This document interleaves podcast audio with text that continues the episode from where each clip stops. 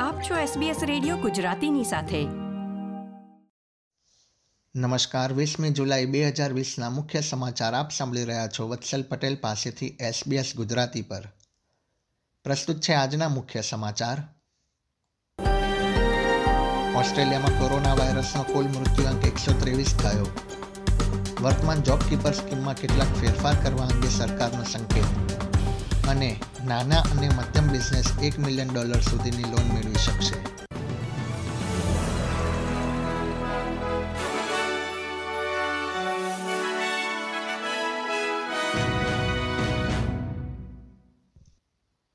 હવે સમાચાર વિગતવાર. ઓસ્ટ્રેલિયામાં કોરોના વાયરસનો મૃત્યુઆંક એકસો ત્રેવીસ સુધી પહોંચ્યો છે. વિક્ટોરિયામાં એક એંસી વર્ષીય મહિલાનું સોમવારે મૃત્યુ થયું હતું. આ ઉપરાંત રાજ્યમાં સોમવારે કોરોના વાયરસના બસો પંચોતેર નવા કેસ નોંધાયા હતા. રાજ્યમાં વર્તમાન સમયમાં કોરોના વાયરસના કુલ એક્ટિવ કેસની સંખ્યા બે હજાર નવસો તેર થઈ ગઈ છે, જેમાંથી એકસો સુડતાલીસ લોકોને હોસ્પિટલમાં દાખલ કરાયા છે, જ્યારે તેમાંથી એકત્રીસ દર્દી ઇન્ટેન્સિવ કેરમાં સારવાર હેઠળ છે. રવિવારે વિક્ટોરિયામાં કુલ છવ્વીસ હજાર પાંચસો ટેસ્ટ કરવામાં આવ્યા હતા. બીજી તરફ ન્યૂ સાઉથ વેલ્સમાં કોરોના વાયરસના નવા વીસ મામલા નોંધાયા છે. પ્રીમિયર બેરેજિકલિયાને જણાવ્યું હતું કે નવા તમામ કેસ જાણીતા સ્ત્રોતમાંથી સંક્રમિત થયા છે. તેમણે ઉમેર્યું હતું કે જો કોઈ વ્યક્તિને આઇસોલેટ થવાનું જણાવવામાં આવે તો તેણે ચૌદ દિવસ સુધી આઇસોલેટ થવું જોઈએ અને તેવી જ રીતે વાયરસનું સંક્રમણ રોકવામાં સફળતા મળશે. તમામ નવા કેસમાંથી ત્રણ કેસ ક્રોસ રોડ્સ હોટલ સાથે સંકળાયેલા છે. હોટલના કારણે સંક્રમણની સંખ્યા અડતાલીસ સુધી પહોંચી ગઈ છે.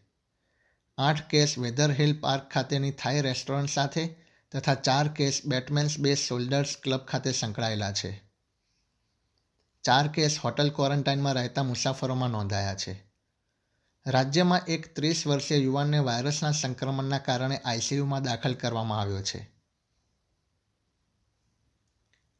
કેન્દ્ર સરકારે વર્તમાન જોબ કીપર સ્કીમમાં કેટલાક ફેરફાર કરવાના સંકેત આપ્યા છે.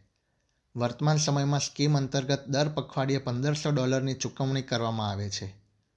જોબ સીકર અને જોબ કીપરના ભવિષ્ય અંગે ગુરુવારે ત્રેવીસમી જુલાઈએ કોઈ નિર્ણય લેવામાં આવશે.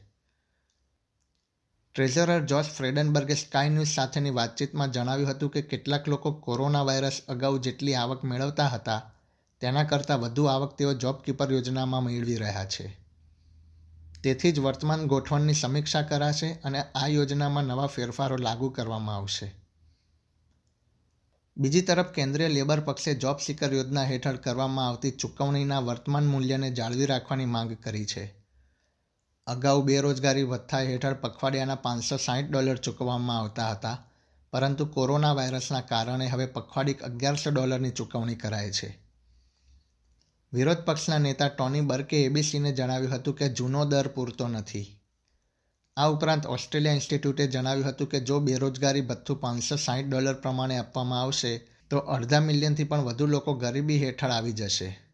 કૃષિમંત્રી ડેવિડ લિટલ પ્રાઉડે નાઇન નેટવર્કને જણાવ્યું હતું કે સરકારની પ્રાથમિકતા બેરોજગારી ઘટાડવાની હોવાથી વધુ નાણાંની ચૂકવણી કરીને લોકોને નોકરી ન કરવા પ્રોત્સાહિત ન કરી શકાય.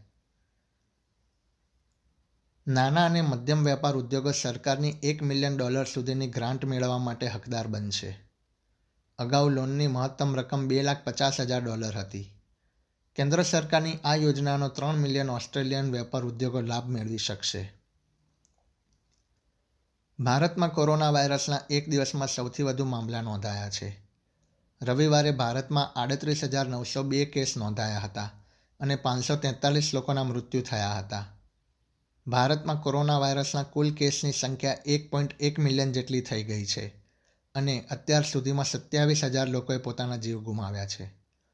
અમેરિકા અને બ્રાઝિલ બાદ કોરોના વાયરસના સૌથી વધુ કેસ નોંધાવાના મામલે ભારત ત્રીજા ક્રમે આવે છે. એસબીએસ ગુજરાતી પર આ હતા સોમવાર વીસમી જુલાઈ બપોરે ચાર વાગ્યા સુધીના મુખ્ય સમાચાર. આ પ્રકારની વધુ માહિતી મેળવવા માંગો છો? અમને સાંભળી શકશો Apple podcast Google podcast Spotify કે જ્યાં પણ તમે તમારા પોડકાસ્ટ મેળવતા હોવ.